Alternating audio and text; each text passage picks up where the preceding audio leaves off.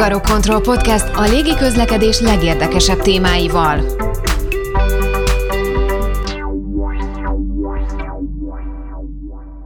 Koronavírus járvány néhány hét alatt forgatta fel mindennapjainkat. A pandémia által okozott gazdasági kár hatalmas, ugyanakkor a légi közlekedési iparág egy nagyon fontos szegmensében új távlatok és lehetőségek nyílnak. A védekezés fontos eleme a közösségi távolságtartás és a szociális érintkezések minimalizálása. Éppen ezért a pilóta nélküli légijárművek használata nagy segítség lehet a járvány leküzdésében. Adásunkban a koronavírus dróniparágra gyakorolt hatását vizsgáljuk. Reménykeltő elképzelések és be nem váltott ígéretek nyomába eredünk Dobi Sándorral, a Hungarokontroll kutatásfejlesztési szakértőjével. Ez a Hungarokontroll Podcast. A szerkesztő Barlok Károly nevében is köszönti a hallgatókat a műsorvezető Bárány Ákos. Sziasztok, Dobi Sándor vagyok. A Hungara Kontrollnál dolgozok, mint kutatásfejlesztési szakértő 2017 óta. Gyakornokként kezdtem a cégnél dolgozni, és közlekedésmérnök a végzettségem, és alapvetően mindig is érdekelt a légiforgalmi irányítás. Így a Hungara Kontroll berkein belül ismerkedtem meg közelebb a drónokkal, és azóta is nagy szerelmese vagyok ezeknek az eszközöknek. Nem mellesleg drónpilótaként is tevékenykedek szabadidőmben. A drónok megítélése milyen általánosan a társadalomban? Jelenleg szerintem negatív kép alakult ki a drónok kapcsán. Elég csak néhány nemzetközi szinten is elterjedt példát említeni. Itt a Getviki, meg a frankfurti repülőtér lezárása kapcsán felvetült drónincidensekről is beszélhetnénk. Ugye itt arról volt szó, hogy a, a futópálya felé, illetve a repülőtér területére repültek be drónok, és ezzel megbénították több órára a repülőterek forgalmát. Azon kívül, hogy mondjuk megbénítanak repülőtereket, képesek megbénítani repülőtereket, a magánszférába is elég jól belepiszkálnak. Igen, igen, igen. Erre még annyira nincsen bevett módszertan, hogy hogyan lehet ez ellen védekezni, vagy milyen megoldások lehetnek erre vonatkozóan, mivel ha kontextusban jelzük, hogy milyen termékek kaphatók most, és az ember bemegy abból be egy drónnal találkozik, azon nagy valószínűséggel valamilyen kamera van, amit ő lát. És ő erre automatikusan egy negatív képet épít fel, hogyha ezzel valaki felrepül például, akkor ő ezzel meg, őt ezzel meg lehet figyelni. De mondjuk egy kicsikét elmozdulunk a különböző ipari felhasználásoknak az irányában, ahol már felvetülhetnek olyan megoldások is, ahol nincsen szükség feltétlenül a kamerának a használatára, akkor ez a probléma már nem fog jelentkezni. Szóval így a magánszférának a megsértése az nem fog, pont azért, mert nem a szenzorok, ne, ha lesznek is rajta, nem ezt a célt fogják szolgálni, hogy bármilyen felvételt készítsenek vagy rögzítsenek az adott illetőről. Egy csomagszállító drónnak az elsődleges funkciója az nem az lesz például, hogy felvételeket készítsen, mivel az arra lesz majd kihegyezve, hogy A-ból B-be minél nagyobb távolságot, minél rövidebb időn belül képes legyen megtenni. Ha ebbe az egyenletbe beteszünk különböző kiegészítőket, kamerákat, azzal a hasznos üzemidejét csökkentenék ezek a üzemeltetők a drónjaiknak. Csak ilyen aspektusból is érdemes ezt vizsgálni. Nem hiszem, hogy közép és hosszú távon az embereknek emiatt fölöslegesen aggódniuk kell majd. A koronavírus járvány lendített ezen a helyzeten, vagy éppen visszalendíti a drónok elfogadását, a drónozás elfogadását? Szerintem ez egy nagyon egyedi lehetőség így a drónos iparák számára, hogy ezt az alapvetően negatív trendet megfordítsa, és az emberekben egy pozitív képet építsen fel. Ha különböző ilyen tanulmányokba egy kicsikét elkezdünk kutakodni, azért az kiolvasható a sorok közül, hogy, hogy az embereknek így a különböző tűrés határai pont a vírus időszak alatt az kitolódott. És sokkal nyitottabbak különböző technológiai megoldásokra, amik ezt a nehezen átvészel kezelhető időszakot meg tudják nekik könnyíteni. És egyik ilyen nyilvánvaló felhasználás a különböző online megrendelési felületeken kívül az szerintem a drónoknak az ilyen széleskörű alkalmazása lehet. Ezzel nyilván a szociális érintkezéseket is csökkenteni lehet. Az egyik egy ilyen jelentős pozitív hozadéka, hogy igen, itt az embernek nem kell benne lenni a rendszerben, hanem csak átveszi azt a terméket, és nem egy másik személy szállítja ki neked.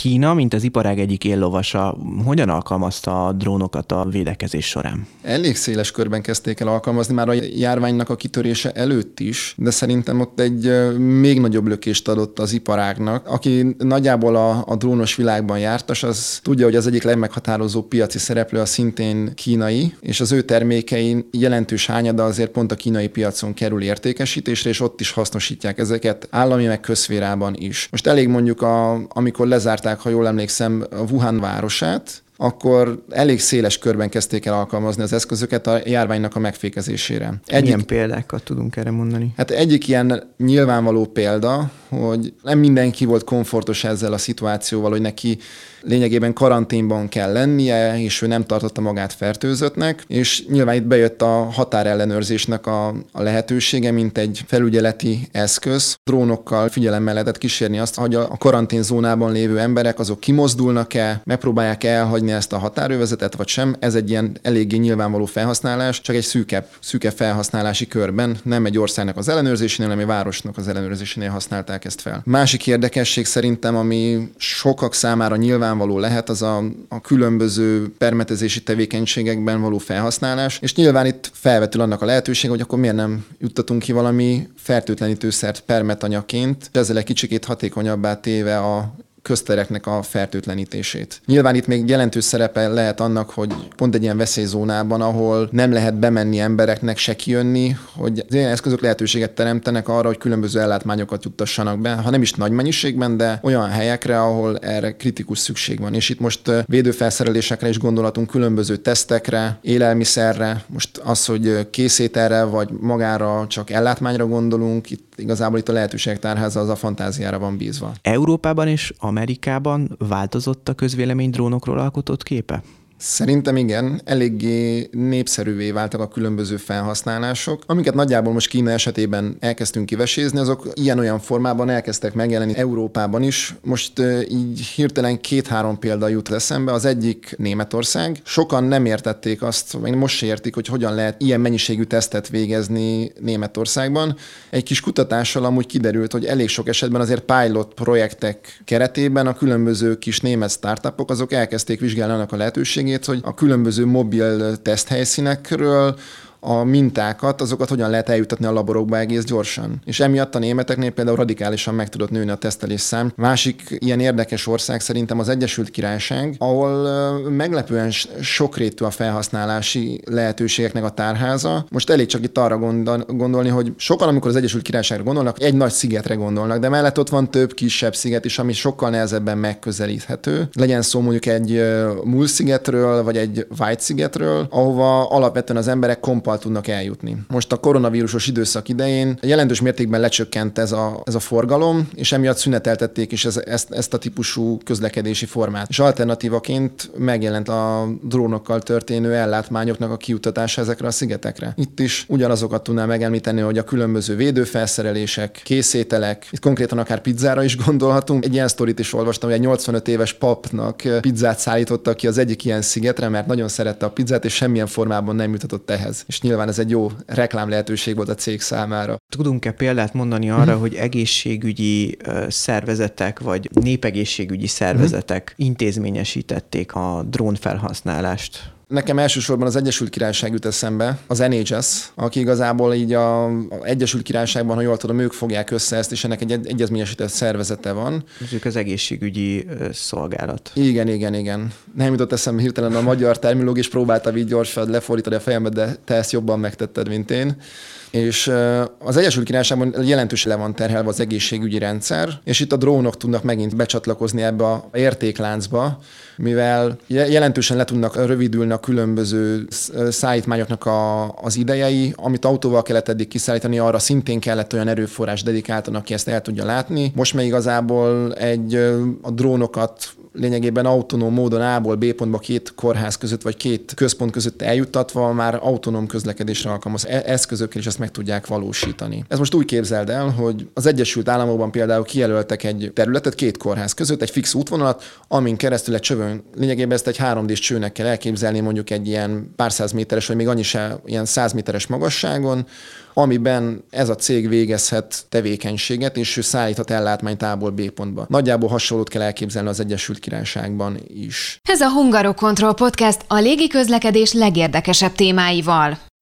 Adásaink elérhetőek az Apple és a Google Podcast alkalmazásaiban, valamint a Spotify-on. A drónok elvehetik a munkát az emberektől? Ez is egy ilyen negatív megítélése az ilyen technológiáknak. És most nem is csak a drónokról kell beszélni, hanem bármilyen automatizációhoz kapcsolódó. Most a chatbot is igazából képes erre, hogy mi az elveszi a munkáját az embereknek. Szerintem nem veszi el, hanem aki eddig mondjuk a, a chatbot helyett végezte ezt a tevékenységet, most ennél a példánál maradva, az az ember igazából a chatbotot tervezi, meg a chatbotot karbantartja, és folyamatosan felügyeli annak a működését. Szerintem itt a különböző szerepek azok elsősorban át fognak alakulni, és az a drónok esetében is szerintem maximálisan így lesz. Most az az ember, aki eddig az autóban ült, és mondjuk úgy szállította ki a különböző készítményeket, a különböző termékeket, az igazából most ezeknek a folyamatoknak a menedzsmentjért fog felelni. Ez alapvetően szerintem nem probléma. Lehet, hogy kevesebb munkaerőre lesz szükség, de az, hogy az ember a százszerzelékosan kikerüljön ezekből az ökoszisztémákból, szerintem lehetetlen. Tehát nem szűnik meg, csak átalakul. Pontosan ez a legegyszerűbb megfogalmazása.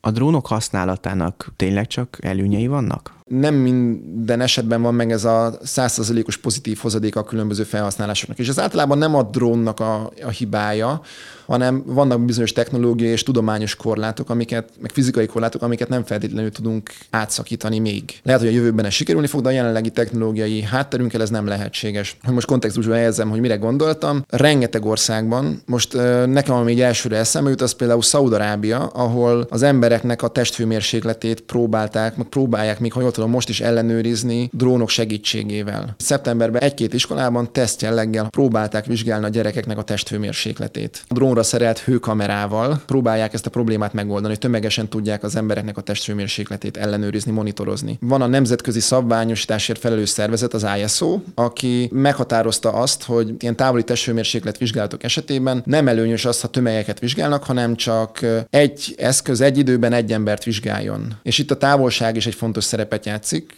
Van egy, az, a világon az egyik legmeghatározóbb olyan cég, aki ezzel a témával foglalkozik, és konkrétan különböző hőkamerák kamerákra specializálódott, ő is a különböző eszközeinél igazából csak 1 és 1,6 méter között tudja garantálni azt, hogy a hőmérséklet mérés az megfelelő pontosságot tud elérni. Na ezt egy drónnal akarjuk elérni, nem tudom mennyire, jól, mennyire fog jót tenni a társadalmi elfogadottságnak az, hogy ott zümmög egy-másfél méterre tőled egy drón, és folyamatosan ott mindenkit próbál tesztelni, és megnézni azt, hogy a testhőmérséklete az a megfelelő tartományban mozog-e, miközben ezt egy személy is el tudja manuálisan végezni, sokkal kisebb veszély és kockázat árán. Gyorsabban, egyszerűbben. Gyorsabban, egyszerűbben, és itt nyilván egy jelentős biztonsági kockázat is jelent, hogy egy, ott repül egy forgószárnyas eszköz, aminek akár több ezret is pöröghet a forgószárnya, ami képes vágni is elő erőteljesen, és nem éppen támogatja az egészséget. Inkább egészségkárosító hatása van, mint pozitív hozadéka, és ennek nyilván van egy jelentős technológiai beruházási háttere is, szóval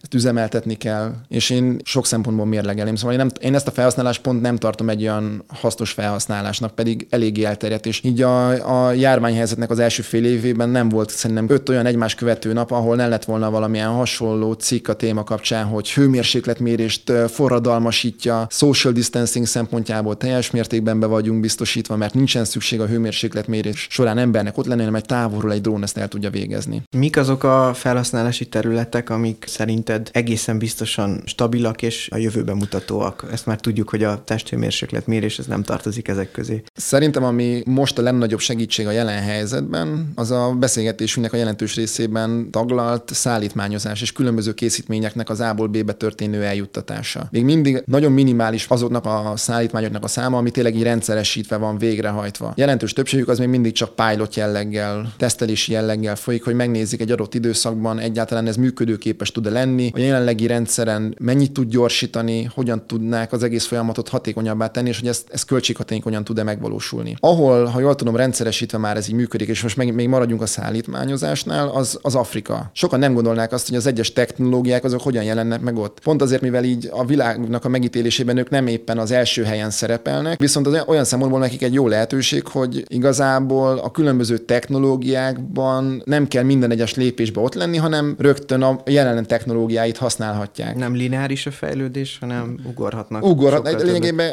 most ugye az internet sebességre elég gondolunk, vagy bármi ilyesmire, tegyük fel mondjuk Belgiumba vagy Magyarországon ahhoz, hogy tudjon fejlődni a hálózat, mi, mi folyamatosan minden egyes lépcsőnél ott vagyunk, ami folyamatos beruházásokat igényel. Az, hogy tényleg ez a napra kész és modern technológiák folyamatosan mindig a társadalom rendelkezésre álljanak. Hát ez a fejlett társadalmaknak az egyik hátulütője, hogy ők azok, akik kitapossák az utat a kevésbé fejlett régiók számára. Viszont a, a tömeges alkalmazás, meg az alkalmazásnak a tömeges elterjedés az valamilyen formában köthető azért Afrikához is egy jelentős mértékben, mert Afrika az egy nagyon, ilyen szempontból egy nagyon jó játszótér, tud lenni a drónos felhasználások számára is. Például Ruandában, ahol egy cég már több éve végez különböző gyógyszerkészítményeknek, vérkészítményeknek a kiszállításával, és már több tízezer ilyen fuvart hajtottak végre. Teljesen jogszerűen az ottani jogszabályi követelményeknek megfelelve. És ezt konkrétan a, a ruandai állammal együttműködésben csinálják, és az UNICEF-fel. És most e- ezt meglovagolva ők még kihasználták azt a lehetőséget is, hogy igazából így a koronavírus idején különböző teszteket és ugyanúgy